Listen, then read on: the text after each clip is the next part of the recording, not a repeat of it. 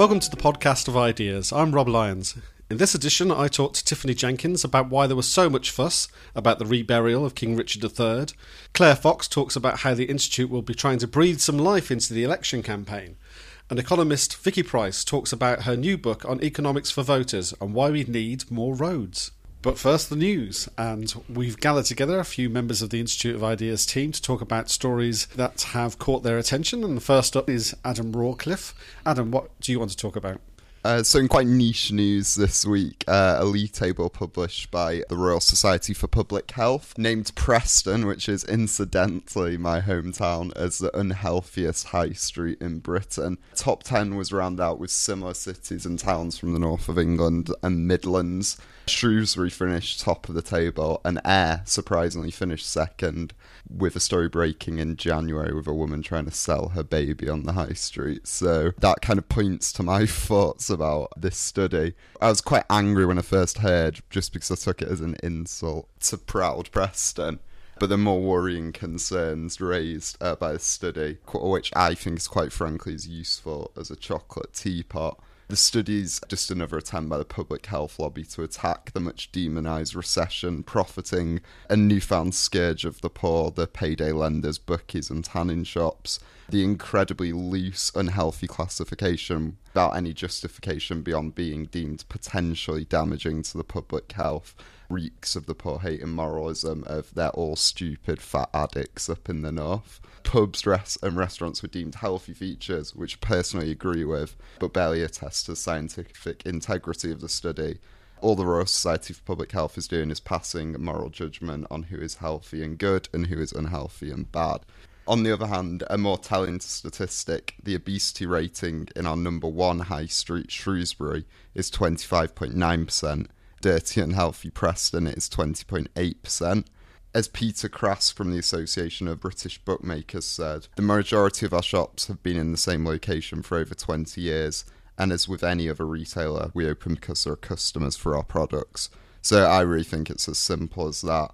And while we're on the topic of public health, there's another story that broke uh, this week. There was a shock and horror over the news of a new survey which suggested that one in five teenagers had tried or bought e cigarettes. The implication was that e cigarettes are a gateway drug, and one of the researchers involved in this study, Professor Mark Bellis, said that e cigs were providing a concentrated form of a highly addictive substance with known problems associated with it, and we need to be very cautious about that and how we protect our young people. The problem is that these alarmist conclusions don't fit with the broader pattern of e-cig use among young people. Even this survey shows that hardly any kids who have never smoked have used e-cigs. Isn't it a good thing that kids who do smoke are already trying a much less harmful alternative?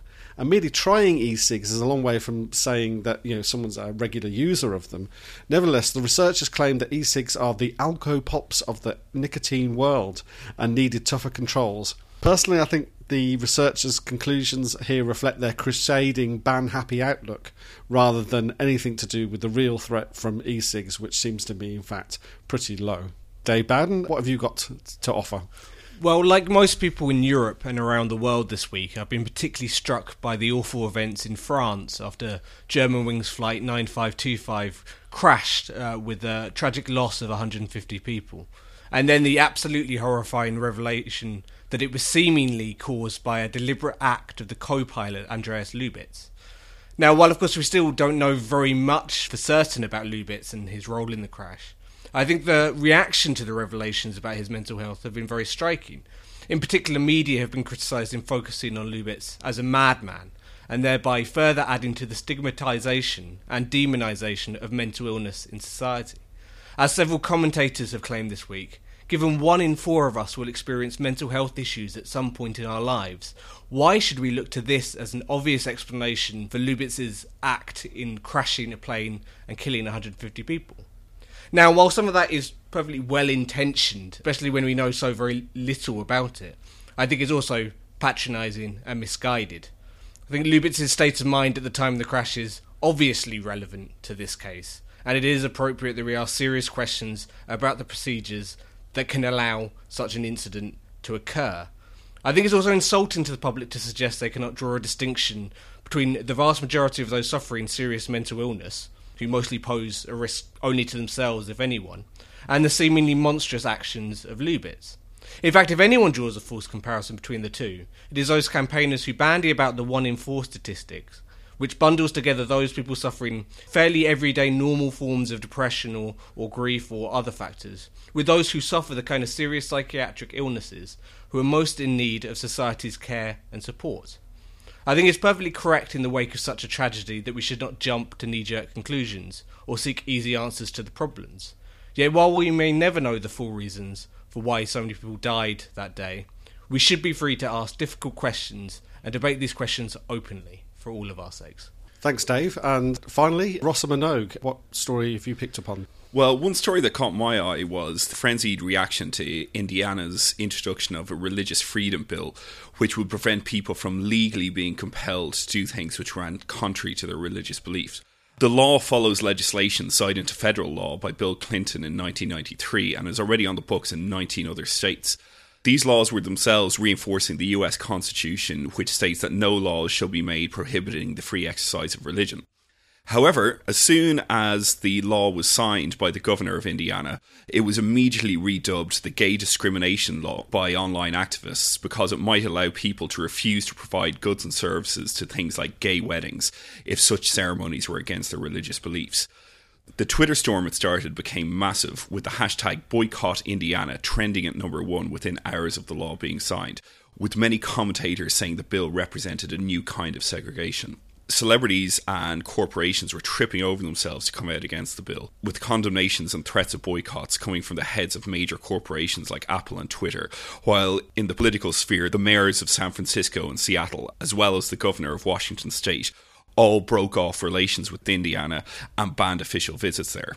So, apart from the fact that it's absurd to say that allowing religious people to act according to their conscience is akin to segregation, the most troubling thing about the reaction to the Religious Freedom Bill is that it also reflects a growing impulse to forego debate and discussion in favour of boycotts to enforce new orthodoxies.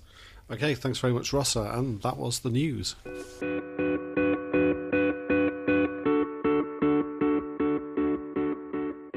Last Thursday, the 26th of March, the remains of Richard III, the last of the Plantagenet kings, were reinterred with much pomp and ceremony at Leicester Cathedral, Richard's body had been found in a car park on the former site of Greyfriars Friary Church in the city in 2012, and the identity was confirmed in 2013 after analysis of both the skeleton and of DNA taken from it. Thousands of people attended the reinterment, and the reburial has provoked a lively discussion about Richard's place in history. Why has the discovery of his bones and their reinterment attracted so much interest? To discuss this and other recent issues around archaeological artefacts, I'm joined via Skype by Tiffany Jenkins, Associate Fellow at the Institute of Ideas and author of both Contesting Human Remains in Museum Collections The Crisis of Cultural Authority and Keeping Their Marbles How Treasures of the Past Ended Up in Museums and Why They Should Stay, which will be published next year by Oxford University Press. So, Tiffany, why are we seeing so much excitement over the burial of Richard III? What is it all about? Well, I must admit, I did spend my Thursday morning glued to the television, Channel 4 News, watching the funeral of a probable dead king from 300 years ago. But I don't think it's got very much to do with him. Certainly, inconsistent rituals abound. Hell and damnation weren't mentioned in a service which took a few hours rather than a few days. So no one's really mourning him. Instead, this crazy pageant, I think, is a result of a number of different interests and circumstances. So a couple of groups, such as the Richard III Society, want to rehabilitate him, but also Leicester University, who want to prove the value of academic research and archaeology. And you add to those kind of those two groups two things. One is that I mean, this is quite a fun discovery. It may not add much to history. It doesn't tell us anything we don't really know, but it is quite good fun that you find a king in a car park in Leicester yeah. years later. You can't underestimate that.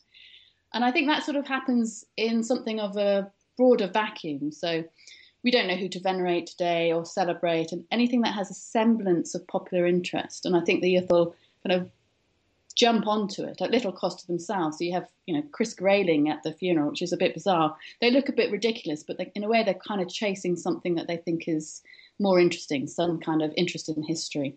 But all of that has very little to do with Richard III and the man so vividly described by Shakespeare as, you know, rudely stamped, deformed, and spit out from his mother's womb. So they're, they're, jumping on the time team demographic now for some bit of popular support, which is an interesting one. And there, there has been a, quite a bit of discussion about old bones in general lately. Um, why is what's that all about?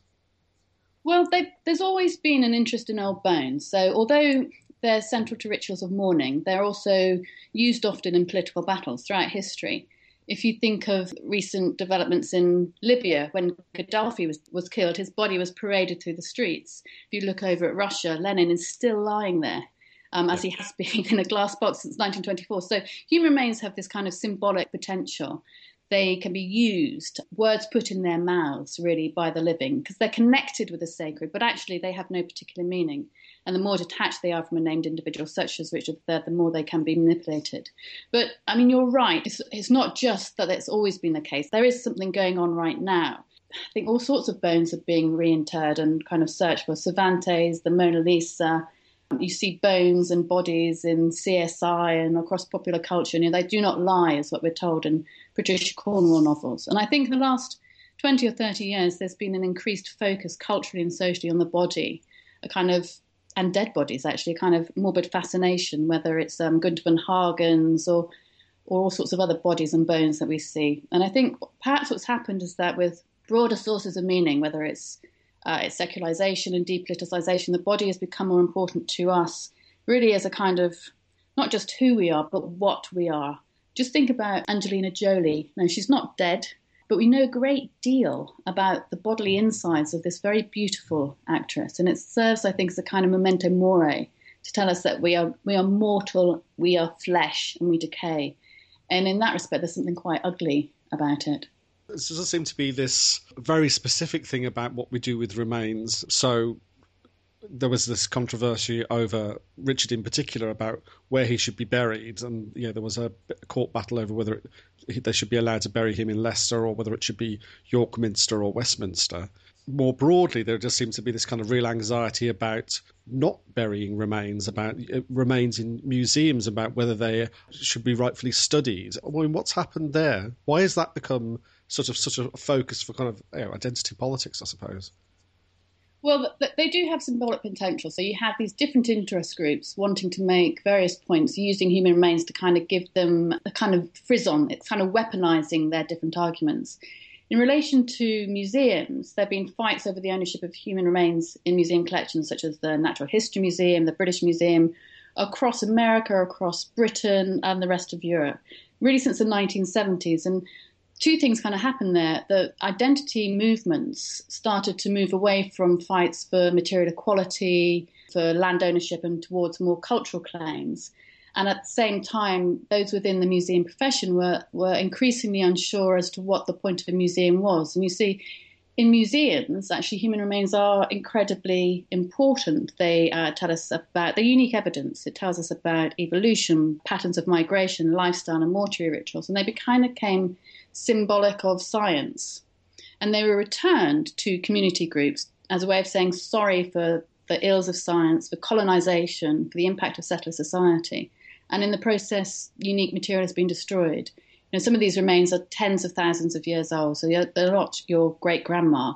They're incredibly important for us understanding our shared history, and it's actually quite sad and destructive. And of course, doesn't particularly improve the lives of community groups in, in Australia and Aboriginal lives. So the political use of bones in this instance can have quite negative and serious consequences. One reason why I think the archaeological community and Leicester University were so keen to investigate Richard III was because it was kind of a way of saying, look, the research on these bones is really important, and they were kind of responding, I think, to those those battle over the bones in museums and really over who owns knowledge taking a, a step back again because this isn't the only, if you like, archaeological discussion that's been going on at the moment. Because in Iraq at the moment, we're seeing Islamic State destroying very important objects and archaeological sites. What's going on there? What what is driving them to do that, and, and why does it matter? Because um, I, mean, I suppose a lot of people will say, in you know, in the face of what ISIS gets up to in terms of you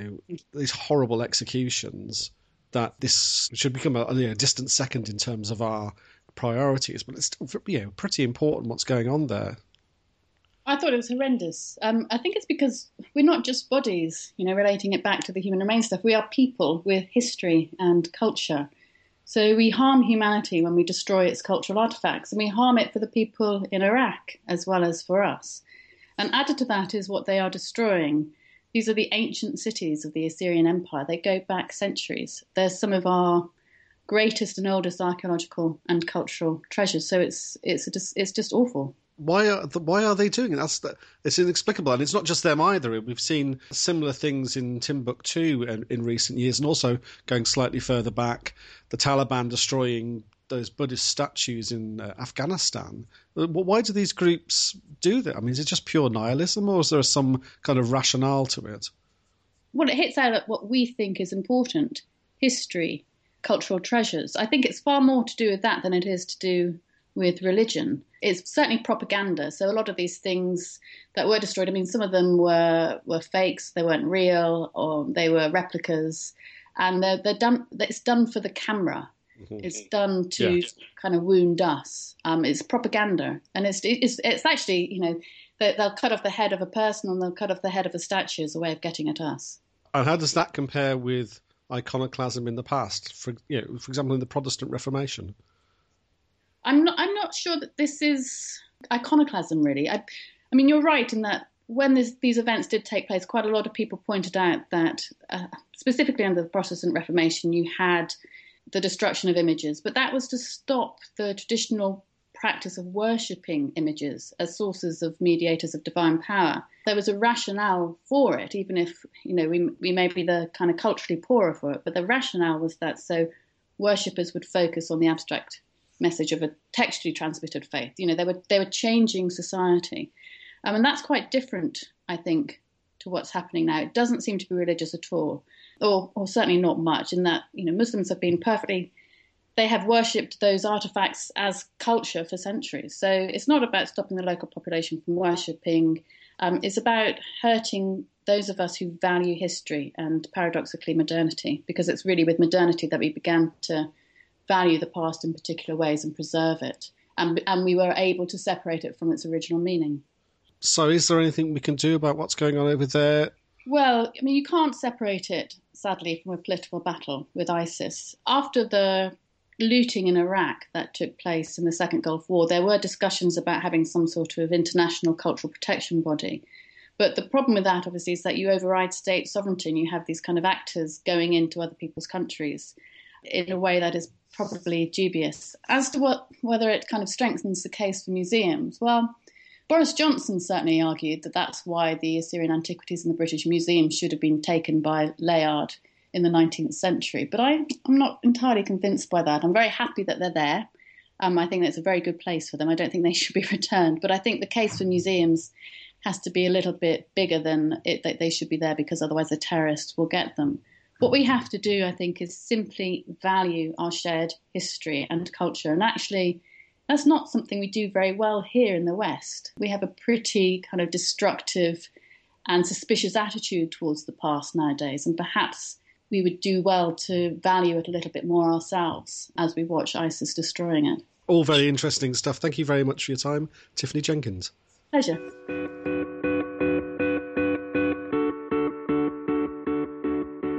On Monday, the Prime Minister and Tory party leader David Cameron went to Buckingham Palace to ask the Queen to dissolve Parliament. And with that, the election campaign got underway, with 37 days in which the parties can try to inspire us to vote for them. Unfortunately, it would seem that inspiration will be in short supply, with little discussion of the big ideas needed for Britain in the next five years. Yet there is surely an appetite to have those discussions, and there's nothing we like more at the Institute of Ideas than a debate, as long as it's not one of those interminable leaders' debates with predictable questions and reconstituted replies. So, to talk about what we're doing and about the election campaign more broadly, I'm joined by Claire Fox, Director of the Institute. Claire, are you looking forward to the campaign? I'm very much a political geek.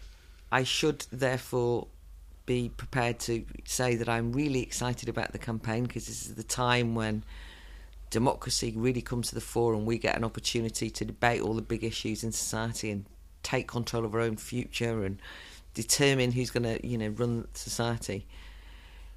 But I'm not really because we're all familiar with the fact that the campaign's already started, and as yet, there's been very little to give one a sense of real political discussion going on from any of the political parties.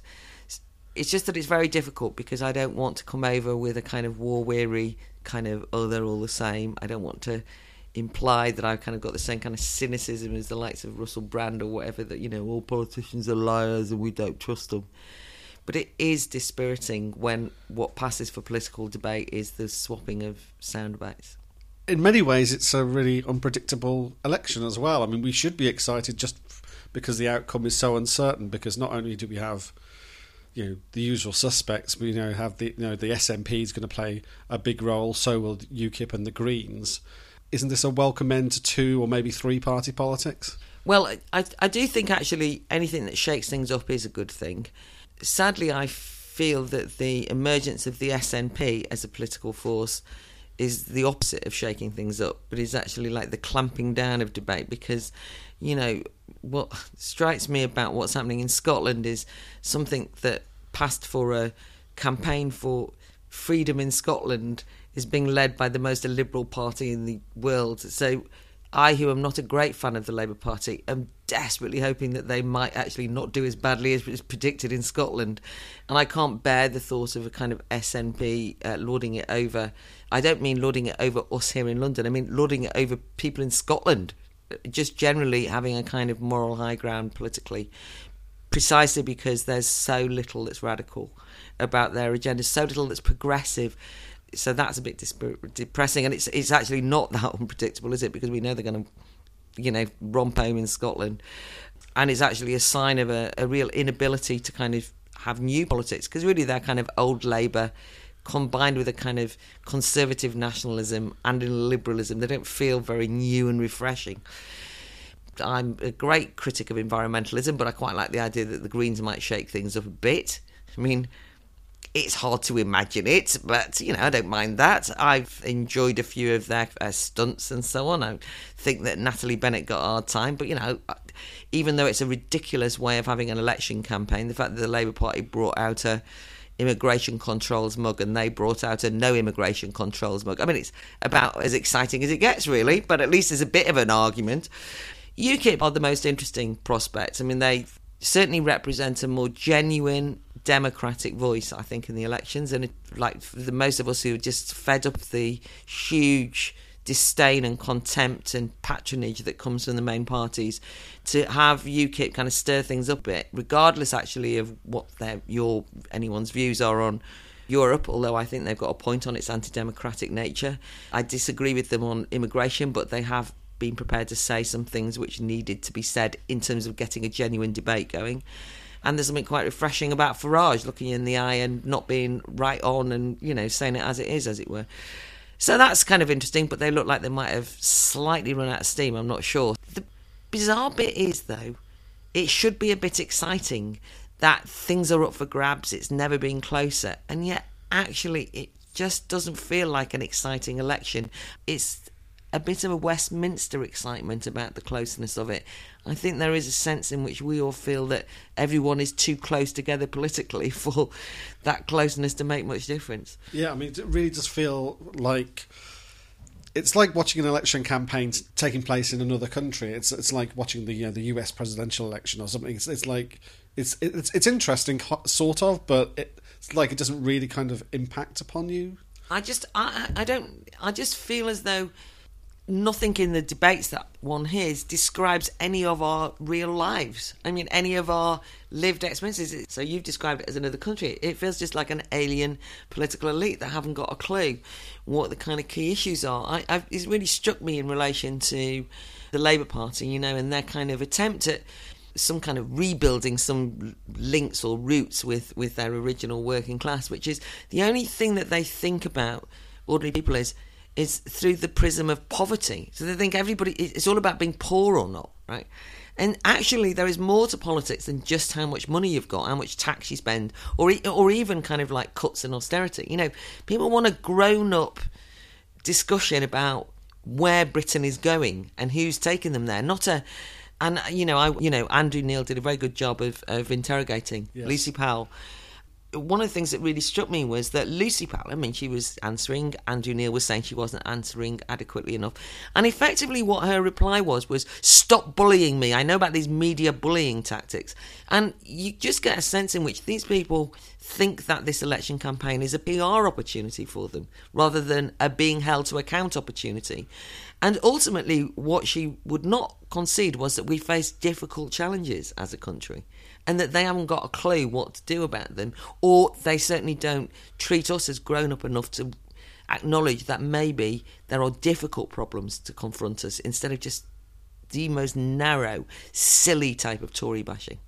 So, what should be the big issues in this campaign, do you think? Well, I definitely think the economy is a perfectly legitimate discussion. I think it's ironic that actually none of the political parties are particularly honest about the absolute problems of the uh, the deficit. It's interesting that there isn't a real discussion about how to allow the UK to have a new industrial revolution, which is what it needs. Uh, How to have economic growth, how to confront the kind of sluggishness of productivity, apart from saying, oh, there's been like no productivity increase under the Tories. But it's like, yes, and what? Why is there not more discussion about the need to build on the green belt, the need for huge infrastructural projects? You know, uh, third runways wherever they are, at Heathrow. You know, big sort of vision like that. So that's kind of an economy thing. I, I think that there should be a, a much more serious discussion about. Uh, the UK's relationship with Europe, in case instead of everybody being terrorised and, and and kind of that just being a kind of political football, because I think the lack of democratic engagement in Europe is problematic. I think that one of the uh, big issues I'd like to have, but none of the parties will do, let's be honest, because they're all the people who are ebbing, uh, chipping away at it, is to discuss freedom. I mean, we just live in a less free society now. Every day, some freedom is chipped away at. You know, we do not have open free speech. Post Charlie Hebdo, everybody said, you know, je suis Charlie. But these days, you just feel that anything you say might be closed down. And that's a real palpable thing that people do talk about all over the place. People understand that there's a walking on eggshells. The closest of anyone who gets it is actually UKIP because they're the ones who are always being done under the you can't say that uh, tyranny. So I actually think a, a genuine grown up discussion about freedom what a free society might look like would be quite a useful thing to discuss. And one of my bugbears at the moment is the increasing nihilism amongst new generations who do not appear to have any sense of courage about the future. There's a kind of lot of intergenerational moaning about it's all your fault we can't buy a house. Uh, I mean, you know, I've done a lot of talks in sixth forms. There's kind of feminist societies growing everywhere and everywhere, and all they seem to do is say ban everything. Student unions seem to be completely preoccupied with closing down discussion the demand for safe safety amongst young people. The reason I refer to all that is we've also got this problem, which is that an awful lot of Western youth are joining ISIS, for example, and we don't appear to want to discuss it. So how do we confront that apart from anti-terror legislation, which guess what closes everything down and goes around banning things in universities? But actually, that's a serious problem. New generations of young people. It's not even just that they won't maybe consider voting, but that actually a more nihilistic, pessimistic cloud is hanging over them and us as a consequence. So, what is the Institute doing during the election campaign to sort of raise some of these issues? Well, one of the things that we wanted to consider was, in a way, get a snapshot of the state of the nation. It's quite interesting that the only way that state of the nation uh, snapshots are happen during the election campaign is a competition amongst polling organisations, um, a worm, which is where they kind of watch what the audience responds to the formal election debates by saying which way the worm goes. I heard a discussion this morning on the radio about what keywords were being used most on Twitter in relation to different people are being i mean we're treated with a certain anthropology so um as, as voters so we do actually think that I think at the Institute of Ideas, it's worth trying to understand the world that's going on. So we're we're doing a series of state of the nation debates. That's that's one thing, just to try and get a grasp of why young people are on voting, a genuinely honest discussion. Um, which we've got on the economy, uh, which is exactly where we are and where we should go uh, along the lines maybe I discussed earlier, and discussions on what's happening in education, where we should go, young people and the vote, and so on, a range of things like that. We actually then recognise that we're just trying to get a feel for what people are discussing and debating and have those as public debates, uh, not hustings. And then we want to follow that up because we recognise not much will be resolved quite on May the 6th, 7th. So we want to come back to a lot of these issues, and we've got a strand of debates at the City of London Festival uh, this year, which is at the end of June and July, where we can actually really kind of get to grips with right the post-election mood and state of the nation. Right, excellent stuff. So um, we've also got an, an, online debate as well, which is carrying on from that that freedom issue, which is we're asking people to say which law they'd repeal. So, for example, we've got some contributions in on, for example, the Climate Change Act, on the DAF visa rules around visiting artists, decriminalising abortion, and scrapping the Human Rights Act, and a lot more. So that, so if you want to find out about any of that stuff, please go to instituteofideas.com forward slash state of the nation, and you'll find all the details about the events coming up and the online debate as well. But for now, thank you very much, Claire Fox. Thank you.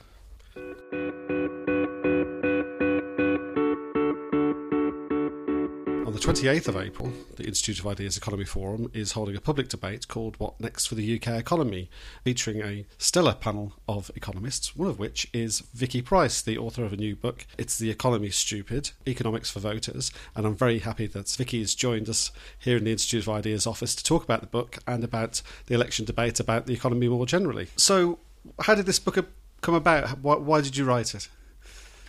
Well, I was a government economist for a while after I had spent quite some time in the private sector. And one of the things that I was responsible for as joint head of the Government Economic Service was to ensure that policies were based on evidence. It's what we really want to uh, to do, which is basically evidence-based policy rather than uh, what often is the case, which is policy-based evidence. In other words, politicians will come with a fixed idea of what they want done, won't shift from it, and expect other civil servants to come up with the reason why their idea is a good one. Of course, that's not really the way it should be.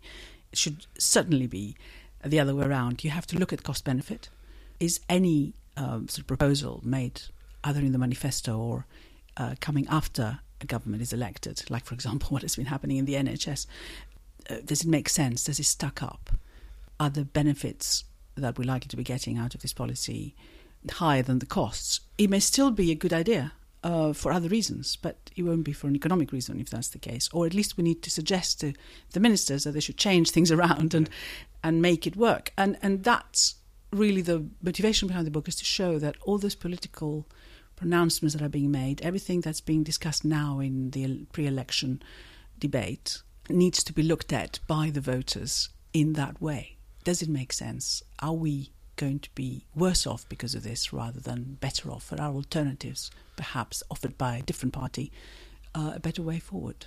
Yeah, I mean, it's very written in a very straightforward style, so it is very much aimed at voters from that. And the other thing that's, that's interesting about it is that although it's called "It's the Economy Stupid," it actually ranges over such a, a broad area of different issues, from the NHS to discrimination to the environment uh, but looks at them through the lens of economics. So, why do you think an economist's viewpoint on these issues is so useful? Well, again, the real important thing is whether some of the things that are happening around us, let's say it's, it's the environmental changes that are witnessed every day, whether tackling them or not tackling them would have implications which are wider than the things that might be affecting that particular narrow area in itself. So, so obviously, uh, you know, when you're driving a car, you know, emissions have an impact on everyone around you. So there are externalities. And the way any government should be interfering in this is to look at whether there is a market failure. In other words, that the market doesn't price it properly, doesn't price the wider impact of those policies or whatever is happening around us in a way that uh, shows clearly whether there is there a need for the government to step in by either pricing things properly to take account of the wider issues or by doing something different completely. It may not have to do with pricing, it may just have to do with well, sometimes even rationing, restricting, regulation uh, that may get you to the right the same point. So all these issues matter. So, for example, diversity. Uh, we have a section there on women and perhaps more diverse boards. I mean, the interesting thing is that the economy could be doing so much better overall and productivity if women were contributing to the economy the way they should do, if we had more diverse boards which understood what the customer wants to see you know, being provided to them by a particular company. All that uh, means that if we don't tackle it properly, we're losing out as an economy. We're losing out in terms of incomes that could be distributed to the population. And therefore, they need to be looked at again under that light, which is the economic light. The benefits of intervention, if you like, greater than the costs of not doing anything?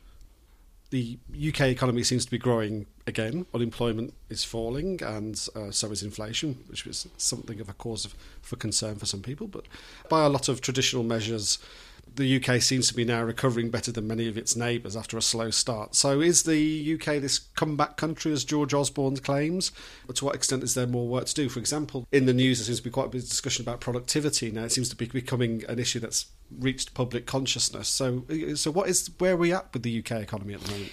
There are a number of, of different areas we can look at. First of all, uh, whether the claim, for example, that we've really done amazingly well on the fiscal consolidation front, in other words, sort of reducing the deficit, are, are true, which of course they are up to a point. We've halved it since uh, the beginning of the coalition period, but it's still not where it was supposed to be if we were to believe anything that the manifesto said and what the the emergency budget and the comprehensive spending review that followed the coalition government said, which is that by this time, this stage in the cycle, we should have eliminated both cyclical and structural deficits. So, well, we're not there at all.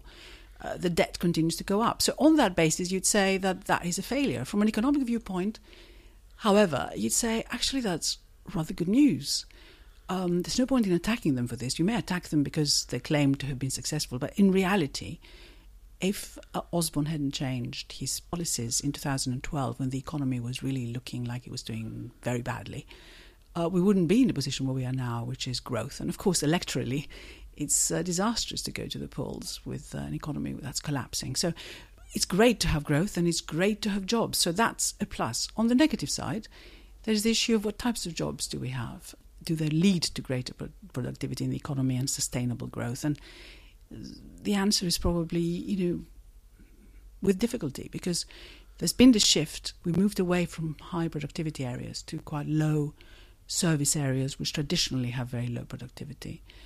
Uh, many people are working below their skill levels, uh, a huge increase in part time jobs, and a huge increase in the self employed, who, of course, although it sounds good, in reality have seen their real average incomes decline by 22% since the, the beginning of the recession. And that's not good news, and they're not very productive. So, unless we're able to return to a pattern of job creation, which is in areas which encourages high productivity and encourages also some investment to come, then I think we will be looking with concern as to where the economy may be going in the future. So, what should the next government be doing then? It should look at uh, that very, very carefully. Think about industrial policy in a serious way. There is no serious, from any party that I've seen so far, long term productivity plan. There isn't anything that is, is seriously looking at, at regions. People talk about a northern powerhouse without any plans really on, on how to get there. Infrastructure spending, which was cut back very significantly, is coming back. But as we say in the book, some of the areas of proposed spending make no sense. HS2, for example, yeah. the cost benefit doesn't justify it. You should really look at alternatives, which are smaller, city linking projects that work. And, and frankly, the thing that works best it is a horrible thing to have to admit to, particularly if you're concerned about the environment, is roads. You know, build more roads, uh, people can move around better than they can otherwise. Cuts down time, even though, of course, many more people then start to drive. But nevertheless, it is actually, in terms of the return to the economy, quite by far the best way to spend your money. Just make sure there's more electric cars on them, I guess. Well, yes, you could do it that way, yes. so, uh, finally, um, obviously, we can't talk about the UK in isolation. I know that Britain is an island, but in economic terms, it isn't. We're going to be heavily influenced by what happens in Europe over the next few years. Your previous book was called Greekonomics. So, what do you think about the EU's policies towards Greece? Do you think the euro is going to survive? I mean, what do you think is the outlook for Europe more generally? I'm very worried about Europe. I'm not only worried about what the UK might do. If there is a referendum, we might deal for whatever reason, these things could sort of all work the wrong way, vote to leave, which um, will be a huge mistake. I can only hope that by the then the Eurozone, whenever the referendum might be, depending on the election results, of course, the Eurozone recovers, because if it does, then we'll feel considerably happier being part of this greater Europe. There are so many jobs which are dependent on our continued relationship with Europe. I think we've estimated up to 4 million jobs are linked to it. Doesn't mean they're all going to go, but that is a serious problem. On Greece, and one of the reasons why the UK is looking at Europe with such uh, concern, uh, on Greece, I think the Europeans have got it all wrong. There should never have been the type of austerity imposed on Greece that there was. To see a country which is, you know, a member of your group with which you trade all the time and where people are moving freely around uh, sees GDP collapse by 25% It's not a joke. I think any other country would have had a revolution by now. You know, their politicians would have been lynched publicly.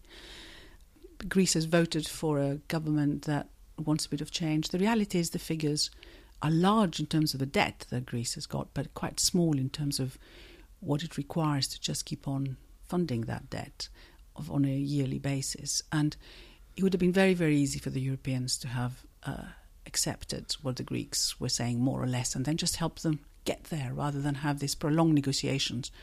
What worries me about Greece is that by the time any agreement is reached, the economy will have collapsed. It's already declining very substantially after improving quite considerably in the last year.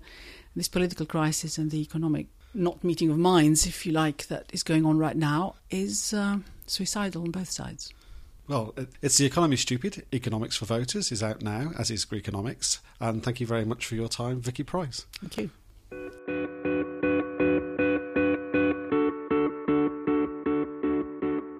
Thank you for listening to this edition of the Podcast of Ideas. To find out more about our podcasts and to subscribe to them, visit instituteofideas.com forward slash podcast.